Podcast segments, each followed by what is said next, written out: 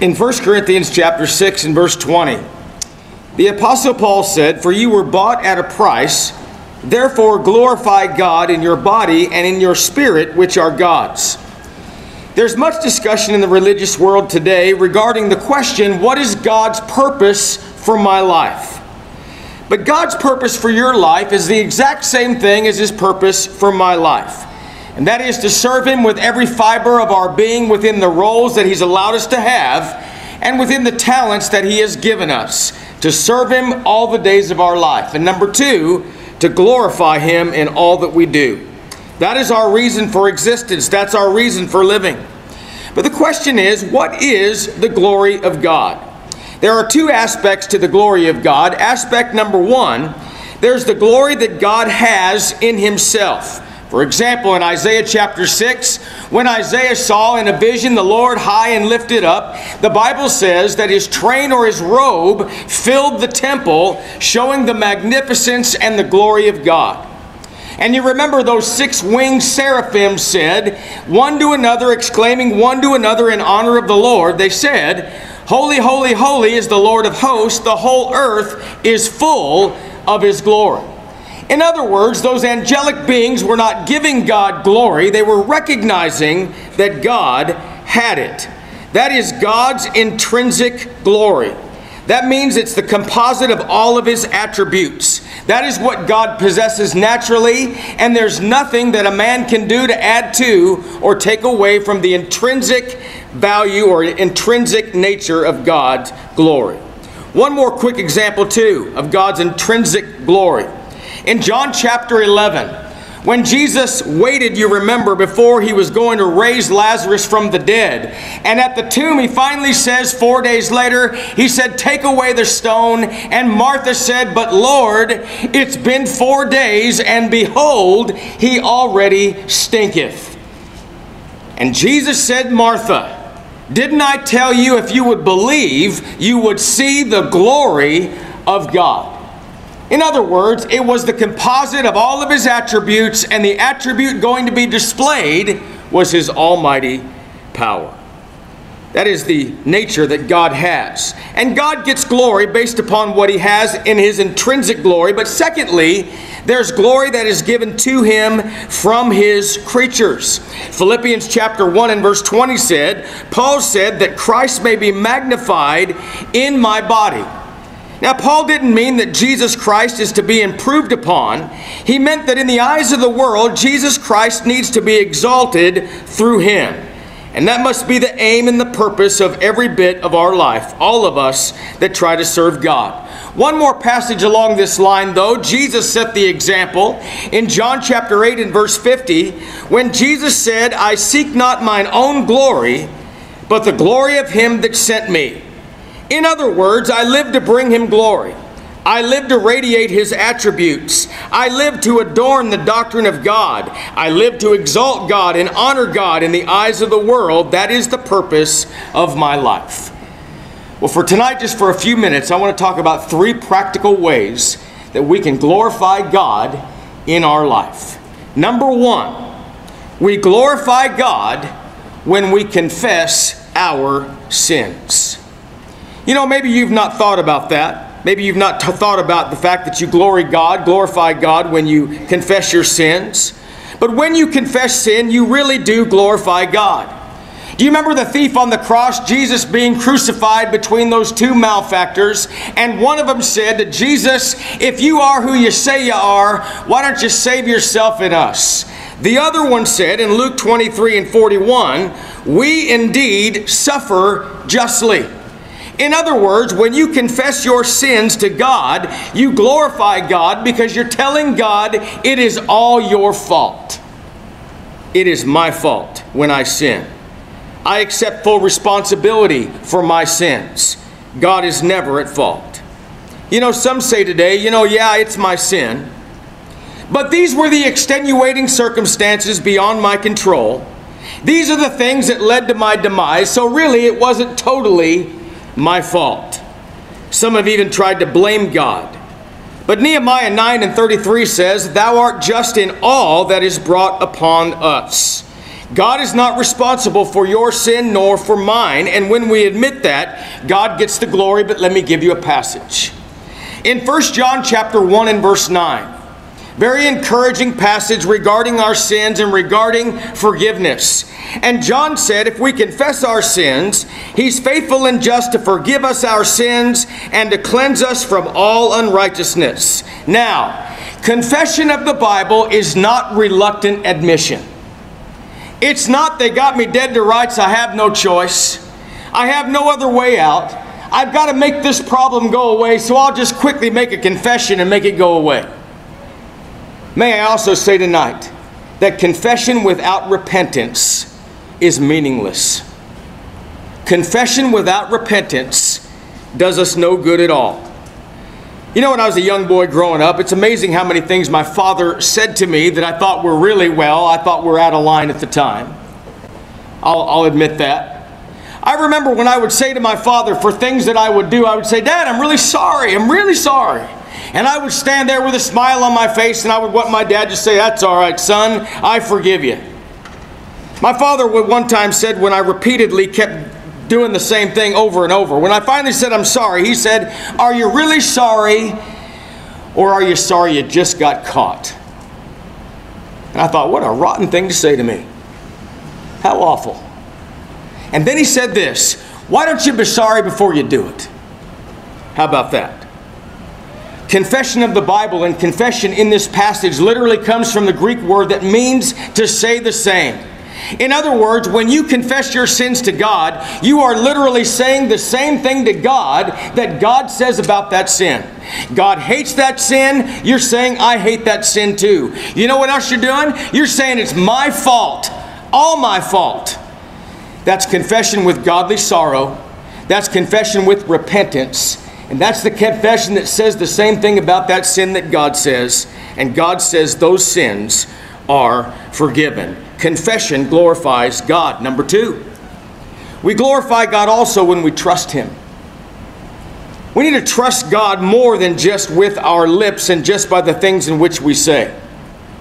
We're either going to submit ourselves to God and our life to God and put our life in His hands in both time or eternity, or we're not.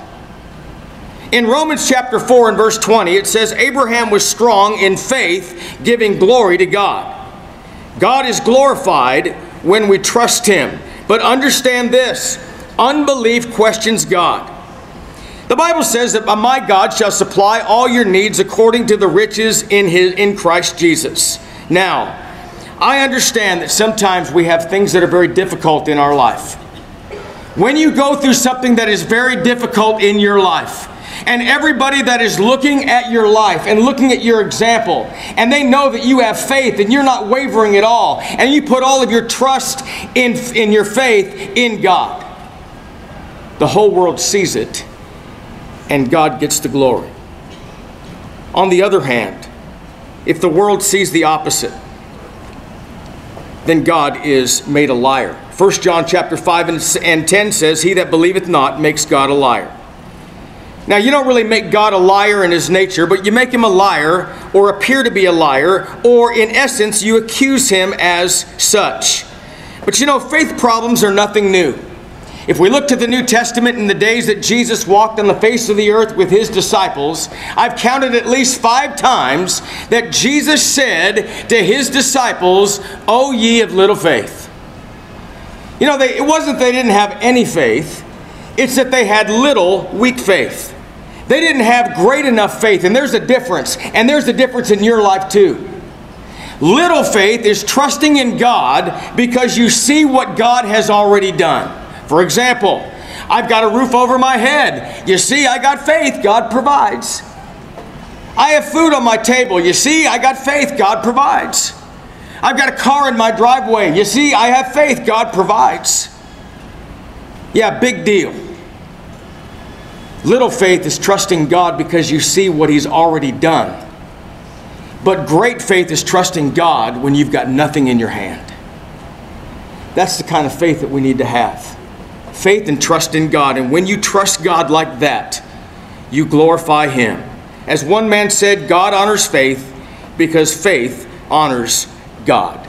But finally, We glorify God when we bear fruit in our life. Bearing fruit in our life is imperative.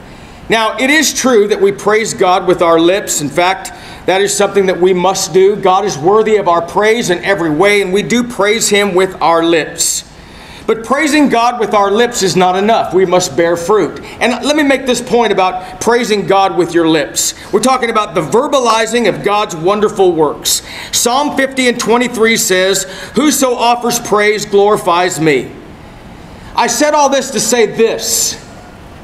Let's make sure that the words that we say have meaning. You can have good words, and good words can become vain without meaning. Let me give you an example.